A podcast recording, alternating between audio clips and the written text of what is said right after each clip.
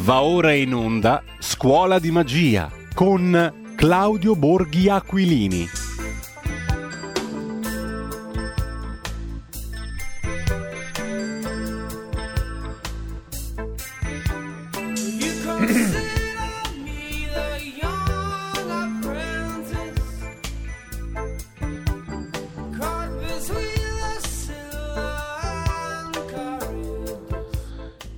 Certamente uno young apprentice, cioè un giovane apprendista, Johnny Meyer. Primo ottobre, ma 1912, nasceva ad Amsterdam, fisarmonicista, suonò classica, folk swing, fu conosciuto anche come fisarmonicista jazz, abbiamo ascoltato infatti qui una sua interpretazione di After You Have Gone sempre saltabeccando attraverso i compleanni in musica del giorno odierno. Primo di ottobre siamo passati da Horowitz a Johnny Meyer, grandissimo fisarmonicista della storia della musica del Novecento.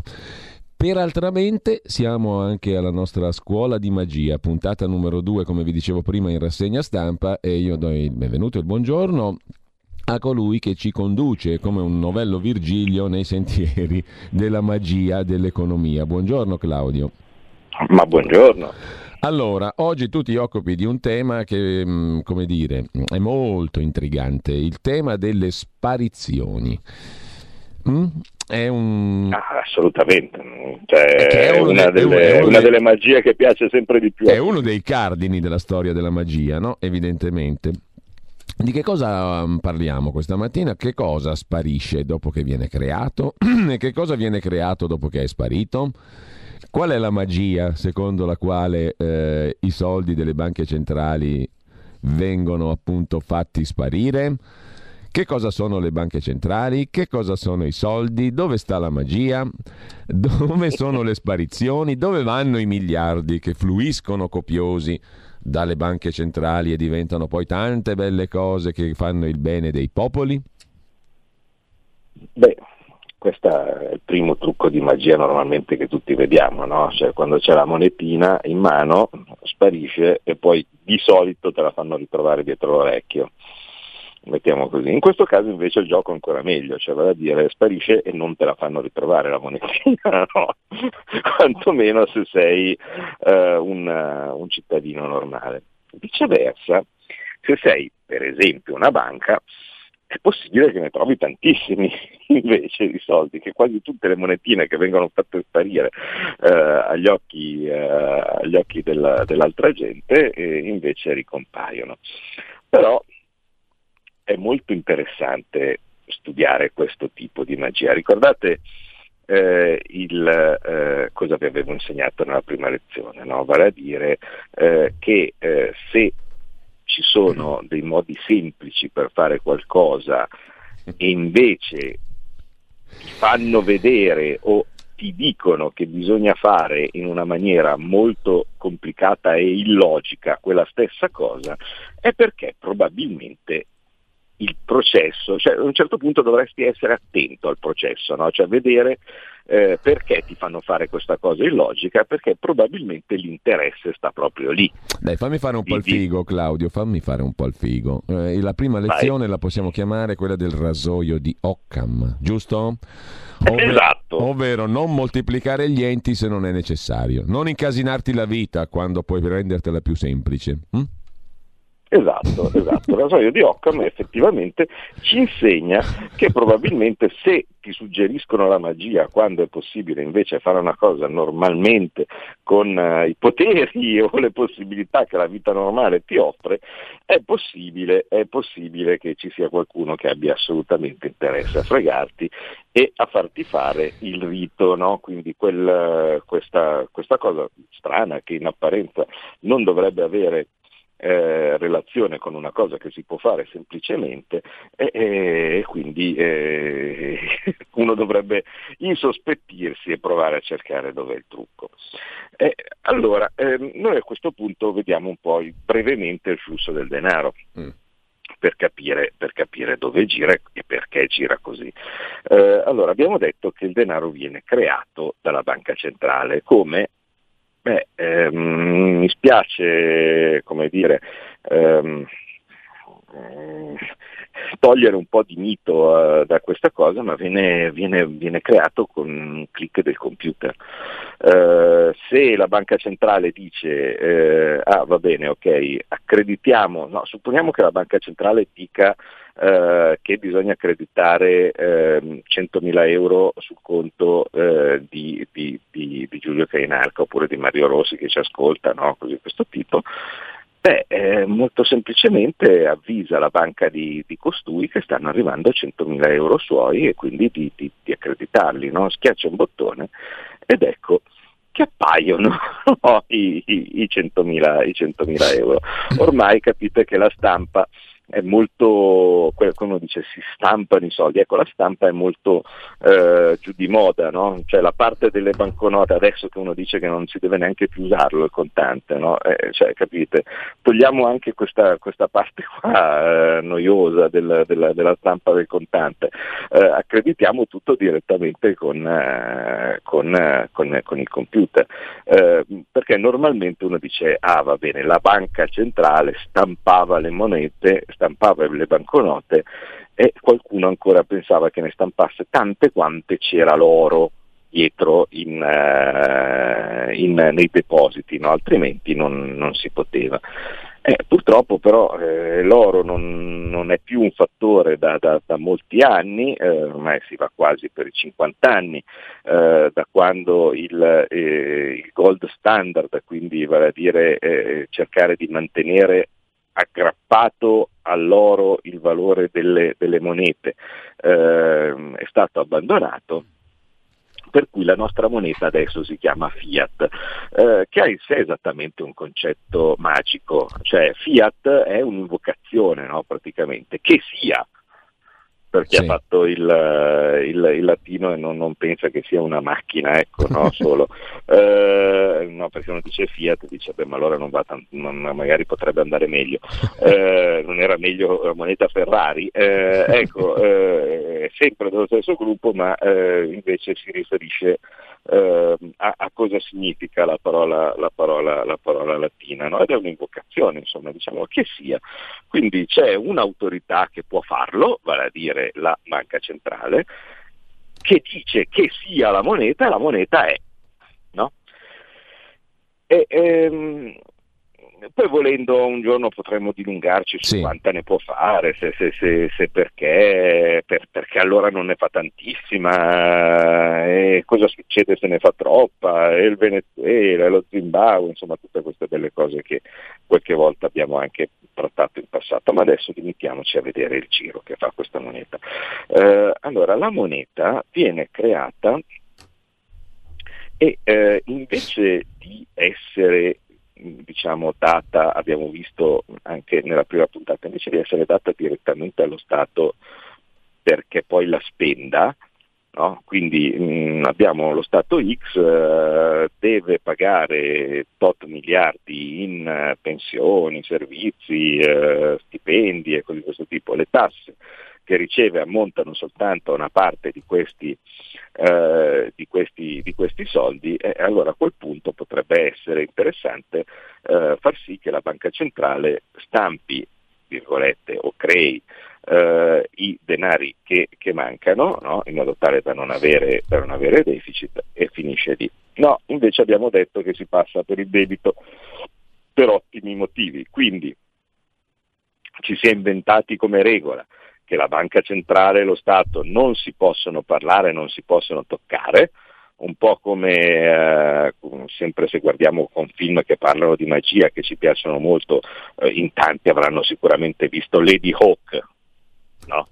Uh, quel film, forse vi ricordate, dove c'era stata una magia del vescovo cattivo e uh, di notte l'uomo si trasformava in un lupo eh, e di giorno eh, la donna si trasformava in un falco eh, e eh, loro si amavano tantissimo eh, ma non riuscivano più a toccarsi perché nel momento stesso in cui eh, uno si trasformava l'altro riprendeva le sembianze umane no? e quindi non potevano più darsi la mano no?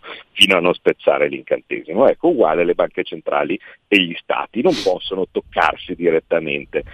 Però loro sapendo questa cosa cosa fanno? Eh, scrivono il, il, messaggio, danno il messaggio al, al ragazzo che, che, che, li segue in modo tale che gli riferisca eh, che, cosa, che, cosa, pensavano. Ecco, nel nostro caso ovviamente fanno, eh, utilizzano come garçon eh, per eh, il passaggio dei, eh, dei, dei beni le banche, per cui lo Stato che non può toccare direttamente la banca centrale, prepara i suoi titoli di debito, i suoi titoli di debito vengono comprati da una banca che fa quindi da intermediario o da preservativo, come avevo cercato di spiegare un'altra volta, no? non c'è tocco diretto, ma, ma, in ogni caso il passaggio avviene eh, e eh, questi, eh, questi titoli di Stato vengono comprati per tramite di una banca con i soldi della banca centrale che li crea appositamente.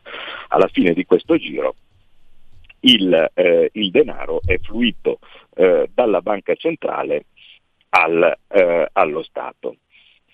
Bene, quindi già vediamo com'è il passaggio formale, vale a dire la banca compra i titoli di Stato, il denaro per tramite dell'emissione dei titoli di Stato finisce allo Stato che poi lo spende per le sue necessità. E fin qui sembrerebbe che le cose tutto sommato funzionino perché a un certo punto uno dice, eh vabbè, ok, bene, quindi significa che eh, le banche centrali danno allo Stato i soldi che, di, cui, di, cui, ha bisogno, questi poi li spende, li spenderà ovviamente in cose che servono insomma, alla, alla gente, in, eh, in, pensioni, stipendi no? e così via, e quindi rientra nel circolo.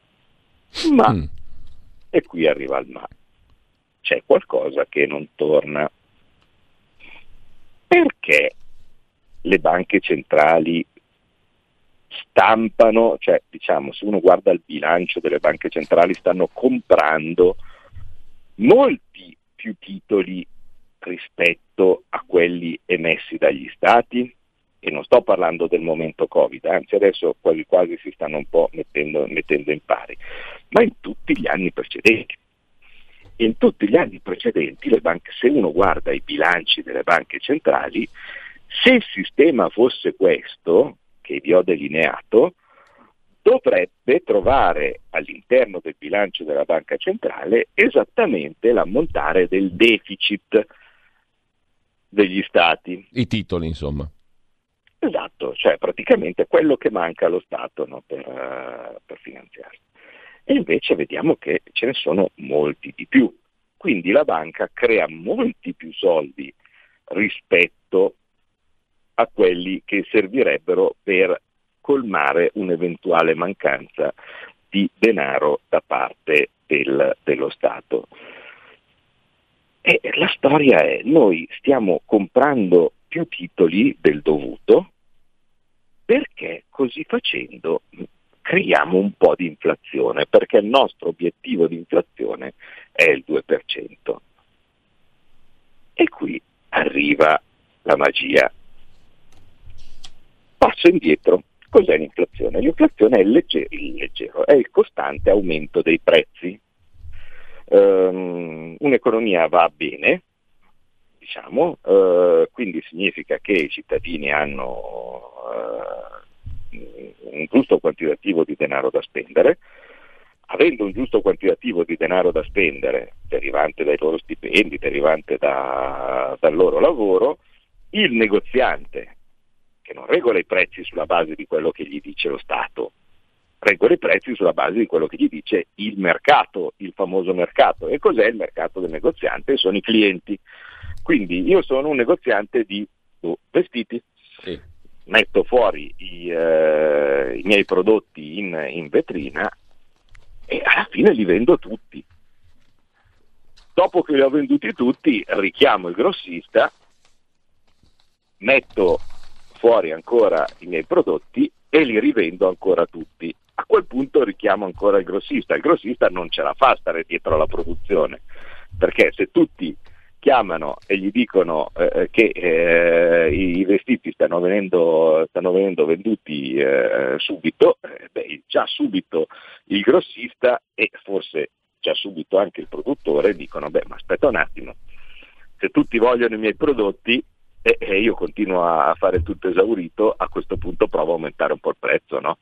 Così facendo evito di rimanere in, uh, di, di, non, di, non, stare più dietro la produzione eh, e, e, nel frattempo che penso se è il caso di uh, aumentare uh, la produzione medesima mh, costruendo un nuovo capannone, assumendo nuove persone e così via, eh, beh, a quel punto vedo di guadagnare un po' di più con quello che ho.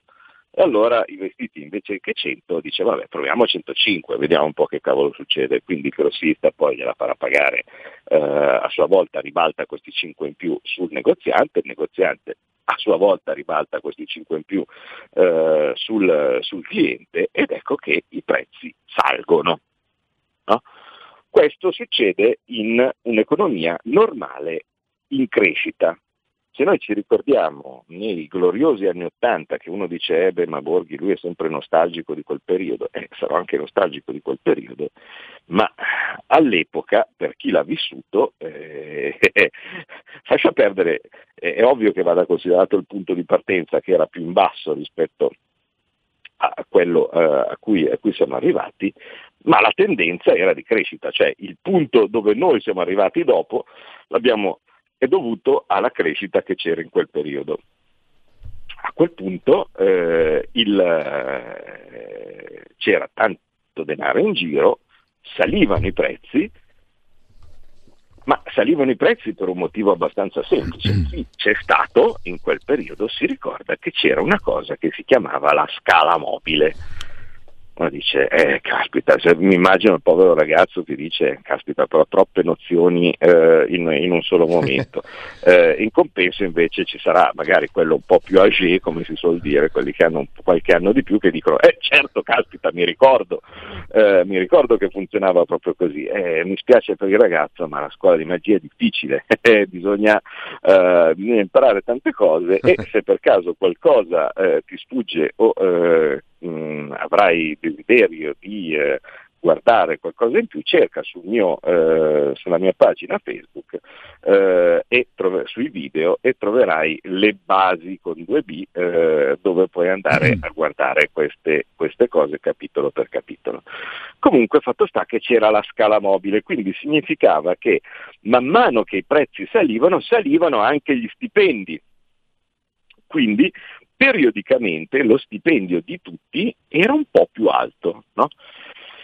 Allora, e, e, alla fine erano tutti contenti, diciamo così, di questo sistema, perché al di là della scala mobile, in realtà la crescita dell'economia portava che gli stipendi salivano per un motivo semplice, che se non fossero saliti, eh, tu avevi la possibilità di andare a lavorare da qualche parte dove ti pagavano meglio.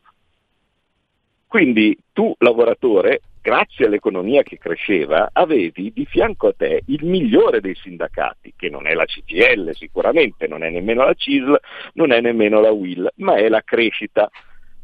Significa che se l'economia sta crescendo, tanta gente avrà bisogno di lavoratori, perché nel frattempo che i prezzi salgono, il produttore di vestiti sapendo che la sua produzione viene comprata interamente dal mercato, ecco che pensa di allargare la produzione medesima e quindi comprerà un capannone, comprerà dei macchinari che nel frattempo sono fatti da qualcuno e quindi creando ulteriore, ulteriore lavoro, dopodiché assumerà della gente per produrre vestiti in modo tale da avere più vestiti da dare al mercato e non avere bisogno di alzare i prezzi.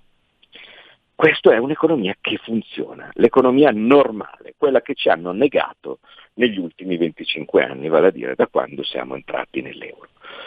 E eh, allora a questo punto vedete che vi raccontano che le banche centrali vogliono, dicono, non va bene l'attuale sistema in cui i prezzi non salgono.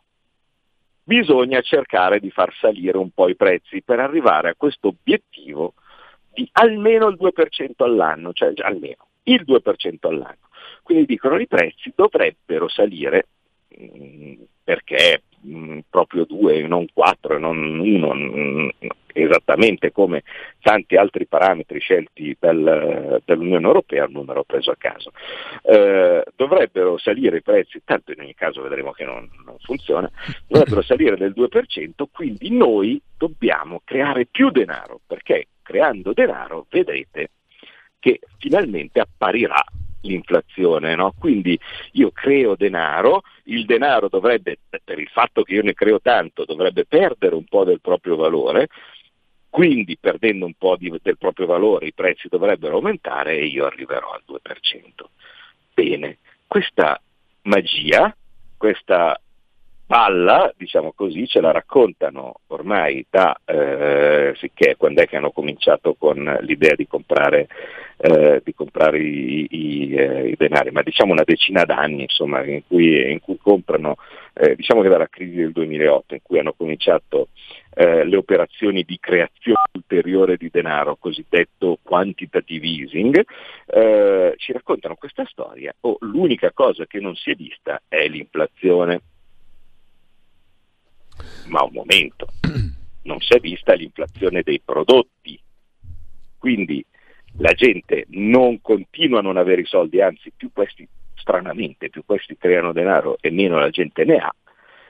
E, e quindi i, purtroppo i negozi chiudono, purtroppo i prodotti rimangono lì a prendere la polvere sugli scaffali e quindi questo meccanismo dell'aumento dei prezzi non parte per un motivo semplice, se la gente non ha i soldi il negoziante, né tantomeno il grossista, né tantomeno il produttore non possono pensare di aumentare il prezzo del loro prodotto, perché se aumentassero il prezzo del loro prodotto ne vendono ancora meno rispetto a quello eh, che, che, stanno, che, stanno, facendo adesso. Eh, per cui niente. E allora la domanda che ci poniamo è, ma perché se questi creano denaro questo denaro non porta all'aumento dei prezzi come loro ci dicono che avrebbe dovuto capitare? Ed ecco che al più attento di voi dovrebbe essere, na, dovrebbe balenare il sospetto che siamo di fronte alla magia, cioè che siamo di fronte al fatto che ci potrebbe essere una soluzione semplice per ottenere quello che dicono loro, quindi il famoso sposto il bicchiere con il braccio. Sì. E invece ci stanno facendo fare un rito complicato per ottenere quello stesso risultato che in teoria sarebbe semplice, evidentemente quello che gli interessa è il rito e non è il risultato. Tu probabilmente avrai una pubblicità o qualcosa del genere, mm, adesso però me lo devi dire perché sennò io vado avanti. Eh? No, no, abbiamo tre minuti ancora prima della uh, pausa. Uh, abbiamo tre minuti per andare avanti. È un tempo enorme. Uh, assolutamente, allora posso cominciare a far vedere dov'è il segreto. Bene, cosa dovrebbe essere la cosa semplice, cioè vale a dire lo spostare il bicchiere con il braccio? Beh, la cosa semplice dovrebbe essere aumentare gli stipendi. Vale a dire, se io aumentassi gli stipendi, la gente avrebbe più denaro da spendere, questo denaro da spendere andrebbe in consumi, quindi svuoteremmo il negozio e quindi aumenterebbe la produzione. Ma lo stipendio non può deciderlo il datore di lavoro direttamente in questa sede. Perché? Perché abbiamo l'euro. E cosa, cosa succederebbe in un sistema cambi fissi come, come l'euro, no? dove le monete non possono svalutare l'uno con l'altro, se un produttore italiano decidesse di aumentare gli stipendi dei suoi lavoratori in Italia. Eh, eh, lui decide di aumentare gli stipendi dei suoi lavoratori in Italia, alla fine il prodotto fatto in Italia costerebbe di più perché ovviamente sono aumentati i costi e, e sul mercato arriverebbe invece il prodotto fatto in Polonia per dire dove eh, i, eh, gli salari non sono aumentati. E quindi molto banalmente l'imprenditore che avesse deciso di aumentare i salari in questo sistema si troverebbe spiazzato e quindi si troverebbe col fatto che i suoi prodotti non vendono, quindi ha aumentato i costi e riduce i ricavi e capite bene che non funzionerebbe ma chiuderebbe. Pensate un po' che c'è qualche cretino eh, che quando io spiego questa cosa taglia il pezzo ridurre i salari, no? cioè il momento in cui io dico ridurre i salari, e fa passare questa cosa come se fosse un mio, uh, un mio, consiglio, un mio desiderio, una mia politica, no? cioè, dico che secondo me bisogna tagliare i salari. povero cretino. Io dico così perché ti dico come funziona questo sistema che a me non piace, ma è il sistema che tu stai difendendo che porta eh, l'imprenditore che volesse aumentare la propria quota a tagliare i salari perché così facendo il suo prodotto diventa più conveniente e quindi prova a venderne di più a scapito di qualcun altro. Questo è il mondo da, da, da squali no? dove il sistema a cambi fissi ci ha condannato.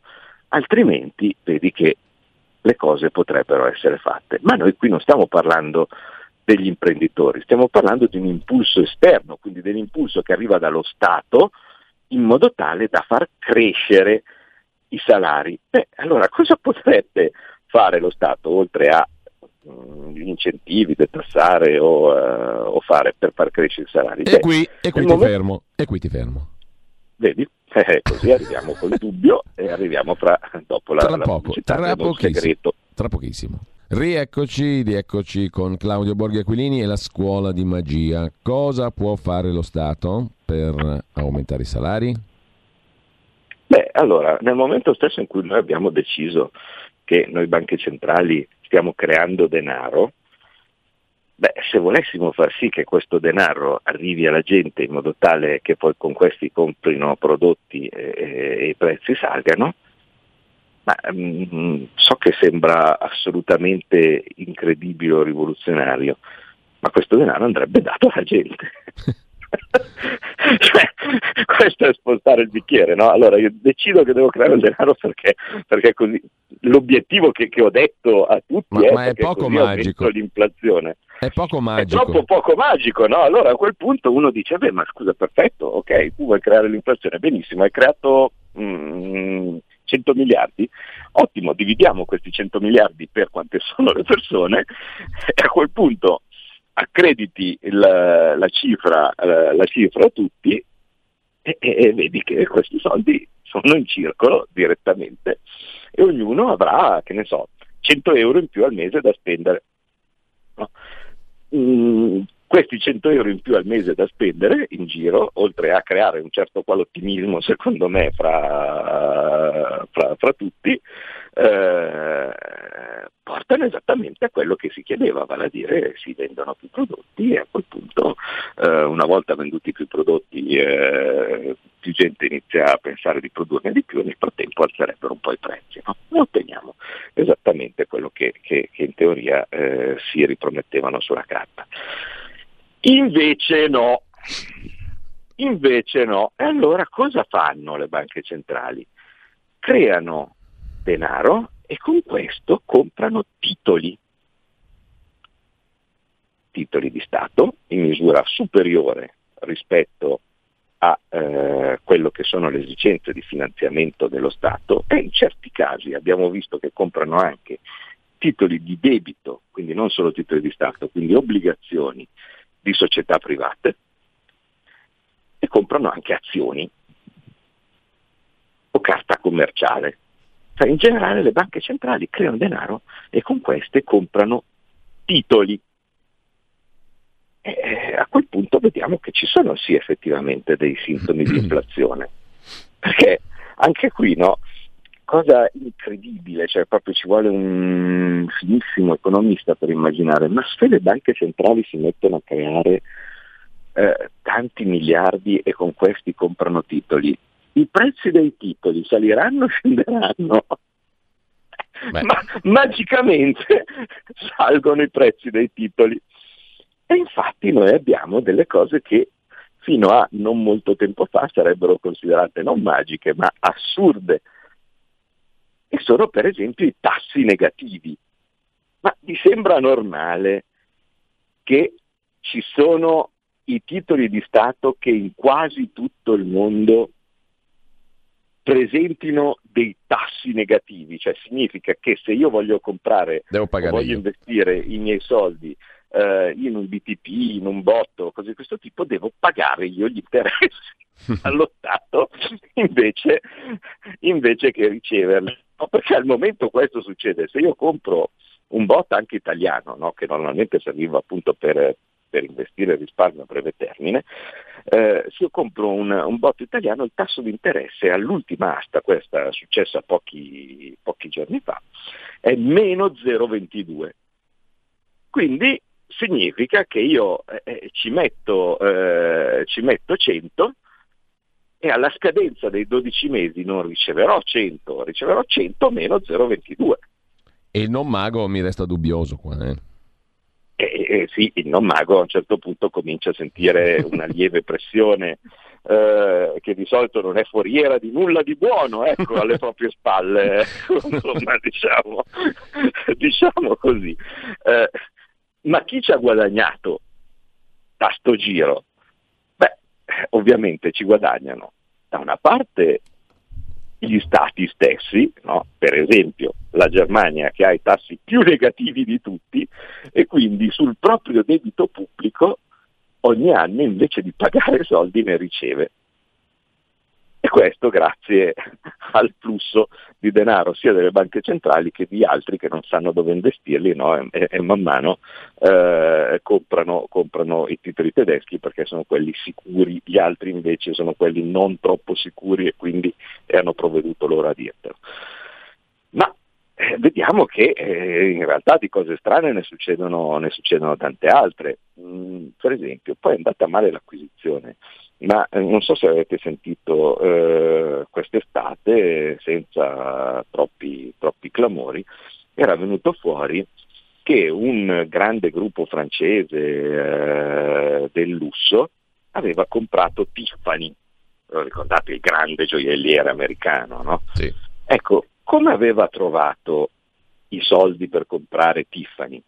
Beh, con la magia aveva emesso delle obbligazioni, quindi la, la, il, la, multinazionale francese aveva emesso delle obbligazioni, quindi dei titoli di debito che erano stati comprati integralmente dalla banca centrale. Quindi pensate che roba, la banca centrale crea denaro dal nulla, questo denaro viene trasferito per tramite della stampa di un'obbligazione non più a uno Stato ma a una società privata, la quale società privata si compra un rivale.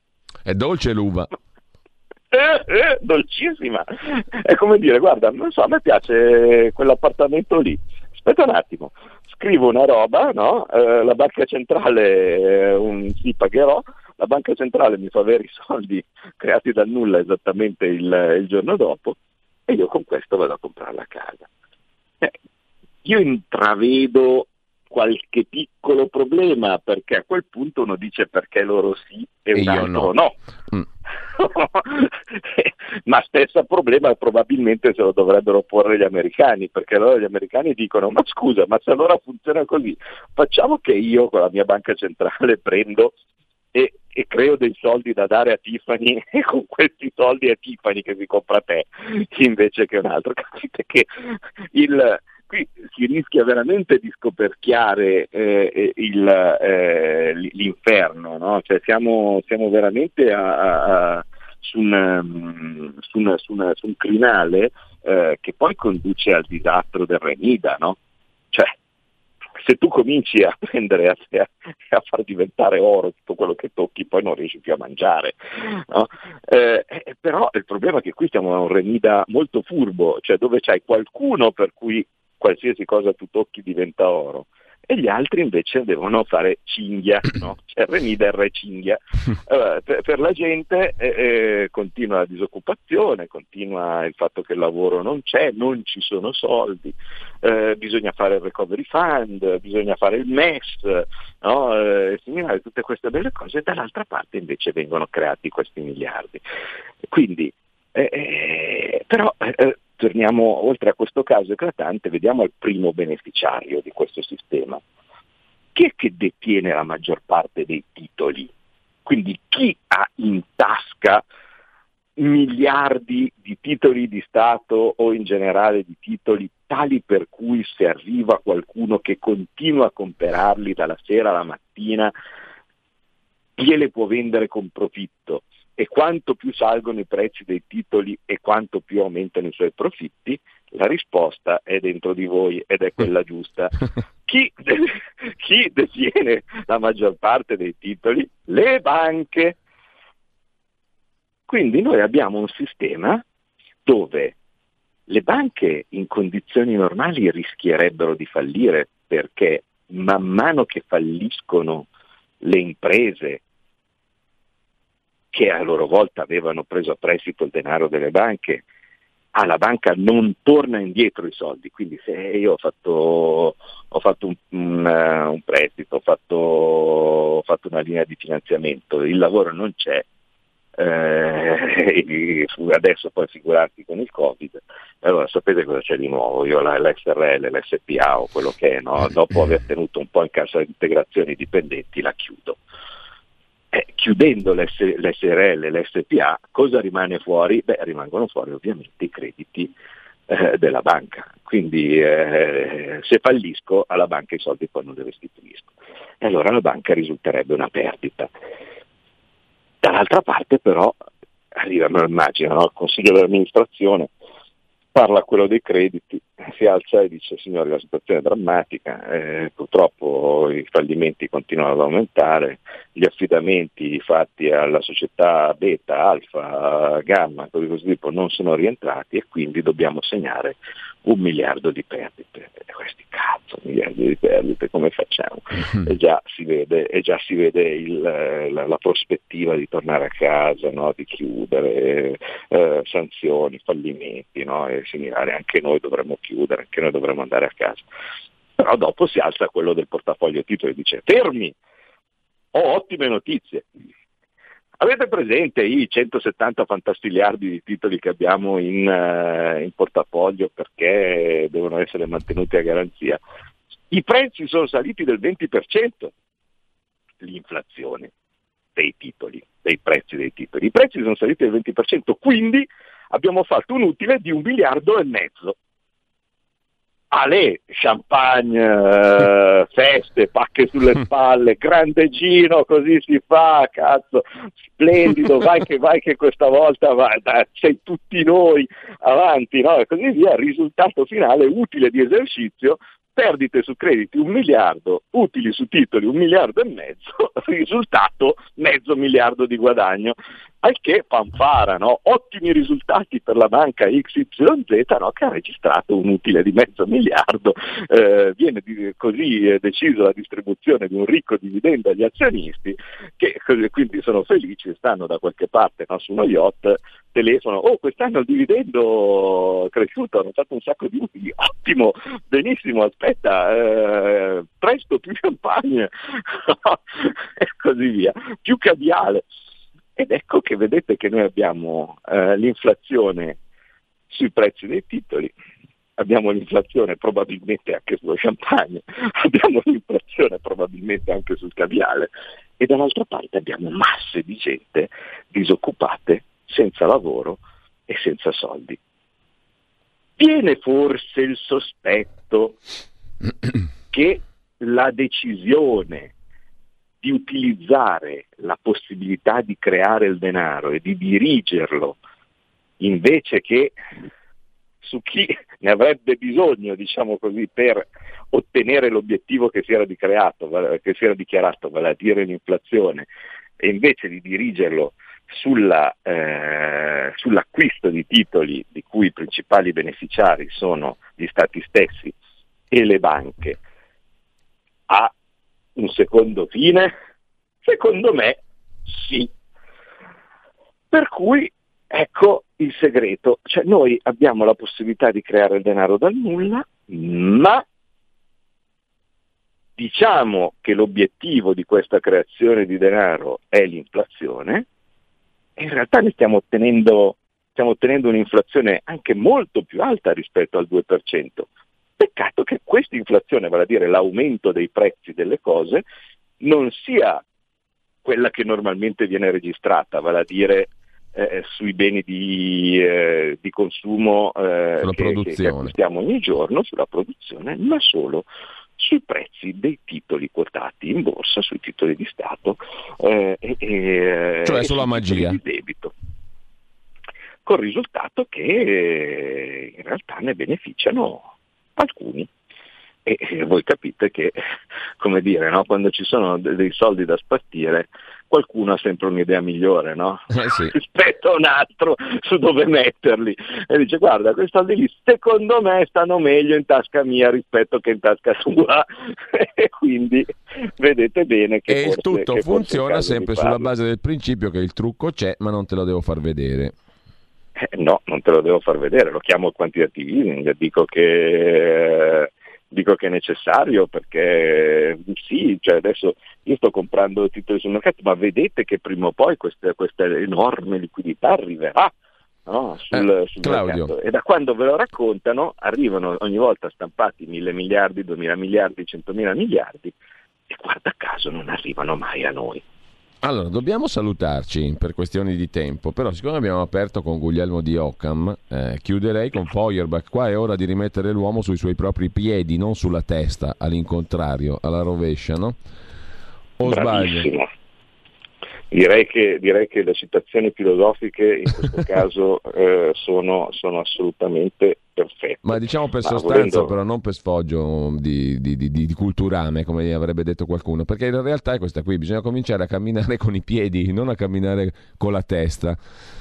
Mi sembra ovvio e queste lezioni secondo me sono preziose adesso al di là delle battute del culturame proprio per questo motivo Claudio perché dobbiamo cominciare a, a riappropriarci e tu l'hai già fatto anche con le tue mh, lezioni, le basi che potete trovare sulla pagina Facebook di Claudio Borghi Aquilini sulla pagina, sul profilo Twitter e l'hai già fatto con quelle lezioni lì. Sono molto importanti secondo me, c'è poco da fare perché noi abbiamo perso proprio l'ABC, eh, moltissimi di noi lo hanno perso e condizionati da tanti input ovviamente.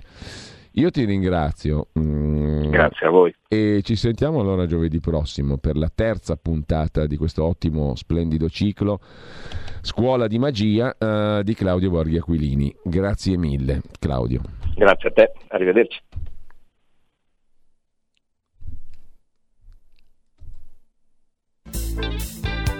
Avete ascoltato Scuola di Magia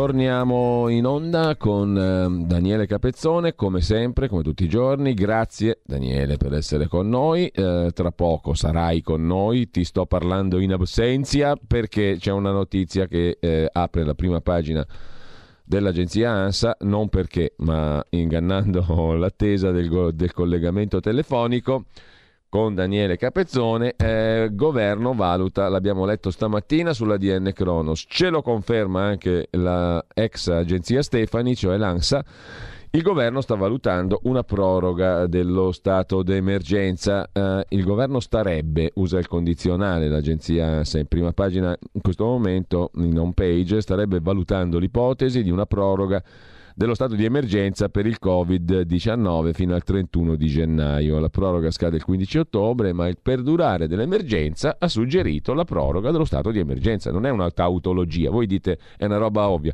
Il gatto che si mangia la coda. No, eh, se c'è l'emergenza cosa fai? Proroghi lo stato di emergenza. Giusto Daniele?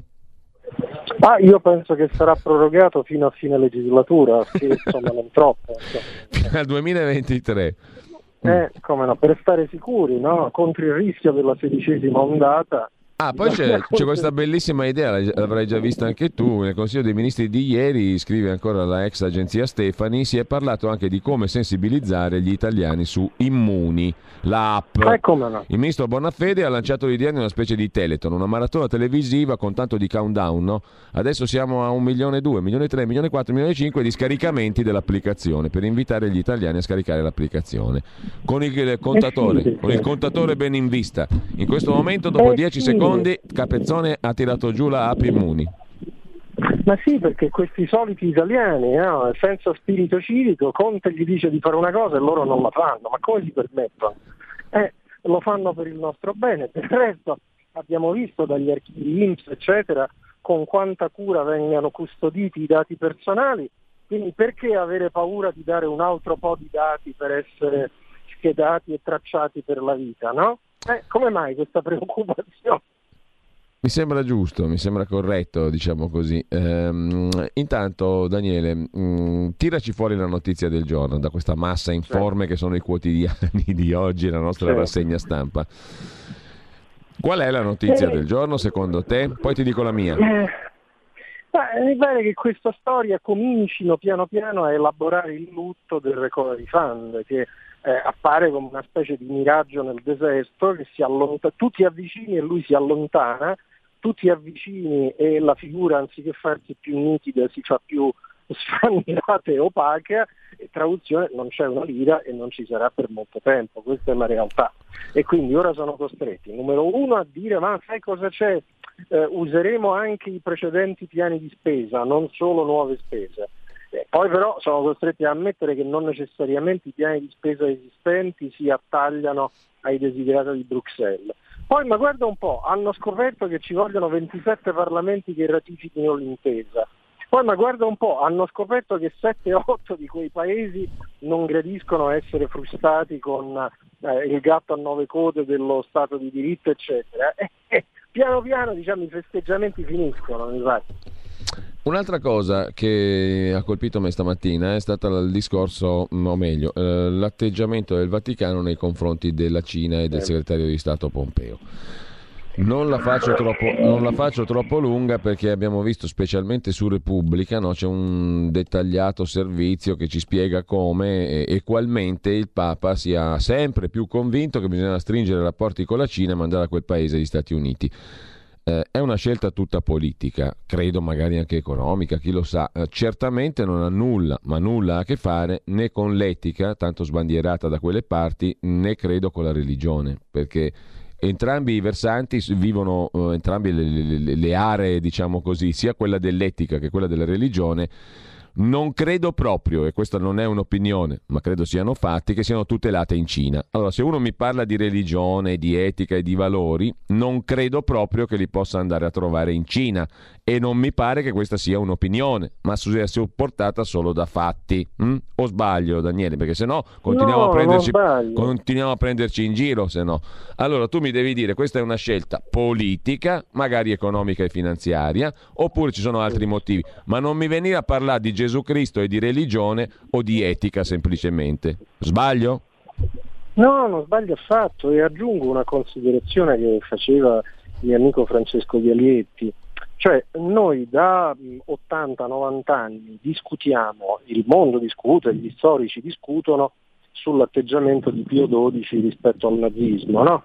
Eh, alcuni ritengono eh, non alzò la voce oltre un certo limite proprio per proteggere i credenti e mm, la maggior parte invece degli osservatori lo condanna dicendo ah se il Papa avesse detto una parola più chiara sui campi di sterminio eccetera. È possibile che eh, 70, 80, 90 anni dopo noi siamo dinanzi all'equivalente del nazismo, perché insomma, eh, quello che fa il Partito Comunista Cinese alle minoranze religiose, alle minoranze politiche, i campi di sterminio su larga scala, i, i programmi di rieducazione eh, dagli uiguri ai tibetani, eccetera. E, e si fa un bell'accordo in questo caso, bello siglato dal Vaticano, che di fatto consegna al Partito Comunista Cinese eh, il potere perfino di co-nomina di vescovi, eccetera, e va tutto bene, nessuno discute, anzi vengono mobilitati um, storici e pensatori alla Melloni per dire che va tutto bene. Complimenti. Ecco, un altro tema che certamente non ha a che fare con uh, il pane quotidiano, cioè non, non, non, non, metti insieme il pranzo con la cena parlando di Armenia, no? però a me mi ha colpito lo stesso, eh, mi, dà un fastidio, mi dà un fastidio enorme perché siamo sempre lì da quelle parti lì, no? effettivamente. Allora, della questione del Nagorno-Karabakh e degli scontri tra armeni e azeri, ma soprattutto tra la Turchia, diciamola tutta, e anche lì l'Armenia, quindi noi, perché io faccio questa equazione molto semplificata. Armenia uguale noi, Occidente, insomma un certo tipo di interesse interessi che è giusto diciamo, identificare e difendere, perché se no giochiamo a fare, eh, a fare così i globalisti a buon mercato, che non serve a nulla a nessuno. Allora Armenia uguale noi, Turchia uguale un nemico, punto e basta, perché non è questione di, di girarci intorno. E allora il nemico si muove, ma da noi nessuno avverte il pericolo. No? Quindi di questa questione non si parla, ne parla meritoriamente la verità. Anche tu, devo dire, sul capitolo precedente, oggi c'è un tuo articolo, no? eh, ne parla la verità, ma ne parla, devo dire, molto bene. C'è un, be- un, ottimo reportage, mi è molto piaciuto, di Pietro Del Re su Repubblica. Verissimo. Però non ne parla nessun altro. Sì, tutto ciò che diciamo rischi. Eh? Di sciupare la narrativa del dialogo, dell'irenismo, del ci vogliamo tutti bene, eccetera, e che invece rischi di mettere in luce la strategia, parliamoci chiaro, dell'Islam fondamentalista e di una mira espansionistica chiara di quel mondo in diversi teatri, perché c'è quel teatro, poi ci sono le offensive nel Mediterraneo, eh, dalla Libia al resto del Nord Africa, passando per Cipro, la Grecia, eccetera, di eh, Erdogan. Ecco, tutto quello che rischi di rendere evidente agli occhi dei lettori o dei telespettatori è una strategia, come la vuoi chiamare, neo-ottomana, eh, islamista aggressiva, eccetera, e non piace ai mainstream media. Ecco, altro tema del giorno, o meglio, eh, lo, questo lo prendo in, in, per la verità dal, certo. primo, dal, quotidiano, la verità in prima pagina. Eh, Giacomo Amadori, che ben conosciamo, è stato diverse volte anche qui da noi a RPL, abbiamo parlato di tante inchieste, di tante vicende in questi anni. Oggi si occupa di quella che la verità chiama la mani pulite della giustizia. E metà dei magistrati rischierebbe il processo, perché c'è un nuovo illecito previsto dal Procuratore Generale di Cassazione che può rappresentare, scrive la verità, un colpo di grazia per il sistema della giustizia, no? uh, le incolpazioni per chi raccomanda ai compagni di corrente, cioè le raccomandazioni tra magistrati possono diventare un nuovo illecito. Tu sei sicuro che questa cosa qui possa mettere a rischio metà dei magistrati, Daniele? Te lo chiedo pragmaticamente. io ho la sensazione che non accadrà. Mm. Eh, credo però che sia accaduta una cosa, ecco, su questo nonostante tutto, eh, nonostante le coperture, le veline, i tentativi di offuscare, di attenuare, di tenere basso, dopo la vicenda Palamara io credo che 30 milioni di italiani abbiano capito come funzionavano e forse come funzionano le nomine nelle procure, eh, 84 nomine, eh, ormai lo dicono tutti, magari di procuratori brevissimi o comunque di persone assolutamente stimabili, ma nominati e scelti più che per merito, per appartenenza correntizia. Ah, io lo dico con molta franchezza, su questo hanno fatto fallimento tutte le formule politiche, il centrodestra tradizionale del passato, che ha avuto due occasioni di governo forti, il centrosinistra non ne parlo neppure, il centrosinistra renziano, i tecnici, eccetera. Questa storia del sistema elettorale del CSM e quindi diciamo, di eh, eh, eh, colpire eh, i birilli del, del correntismo eh, della magistratura non l'ha voluta fare nessuno. Anziché cianciare delle balle di grillo contro il Parlamento, si cominci lì magari a parlare di sorteggio dei magistrati, bastano cinque anni e salta tutto il giochino. Eh. Hai parlato prima di recovery fund, di economia. Eh, che tipo di manovra ci si va predisponendo dai primi indizi? Si comincia a parlare di tasse, riforma alla tedesca, ne abbiamo parlato anche ieri con, con Carlo Cambi, lo voglio chiedere anche a te più ancora in dettaglio, in dettaglio, o meglio in sintesi. Che tipo di manovra secondo te si va preparando? Eh, la manovra di due signori che ad alta velocità su uno scooter si avvicinano vicino a una signora anziana che ha appena ritirato la pensione, diciamo, questa manovra, diciamo. credo si dica scippo in italiano, diciamo. e, e voglio dire che quando questi ti dicono che fo- forse eh, ci può essere una lieve limatura al ribasso, bene, siamo contenti dell'IRPEF eh, sotto una certa soglia, 30-40 mila euro, però eh, in cambio di questo ci sarà un bel taglio alle detrazioni, tradotto in italiano aumento di tasse, poi per far contenta l'Europa riforma del catasto, quindi tradotto in italiano un bel aumento di tasse e io capisco che questi il ceto medio lo vogliono stangare un'altra volta. Allora, ci salutiamo qua, uh, grazie a Daniele Capezzone, viva lo stato d'emergenza e buona giornata a tutti. a te direttore, buon lavoro. Ciao, grazie a ciao. tutti, tra poco invece ehm, avremo modo di ascoltare con Antonino Danna una serie di questioni una serie di questioni che partono da quella dei pescatori sequestrati a Mazzara del Vallo, che mh, mm, proprio la rubrica Zoom con il contributo fondamentale e determinante del deputato leghista mh, mm, Lorenzo Viviani ha messo all'attenzione già la settimana scorsa e poi ancora parleremo della protesta civile di Maurizio Bolognetti, una risposta dal Ministro della Salute Speranza che ancora non arriva sul tema dei disabili. Eh, della Libia abbiamo detto 18 marittimi nelle mani del generale Haftar in Cirenaica dal primo settembre scorso mh, mm, eh, e ospiti di Antonino Danna tra poco saranno Fabio Mendolara, La Verità, l'onorevole Lorenzo Viviani, in collegamento da Palermo dove si è recato a seguire la vicenda eh, e Gemma Gaetani La Verità eh, che ci racconterà invece qualcos'altro relativamente all'agricoltura, il nostro flash sull'agricoltura, quindi tra poco con mm, Zoom 90 minuti in mezzo ai fatti.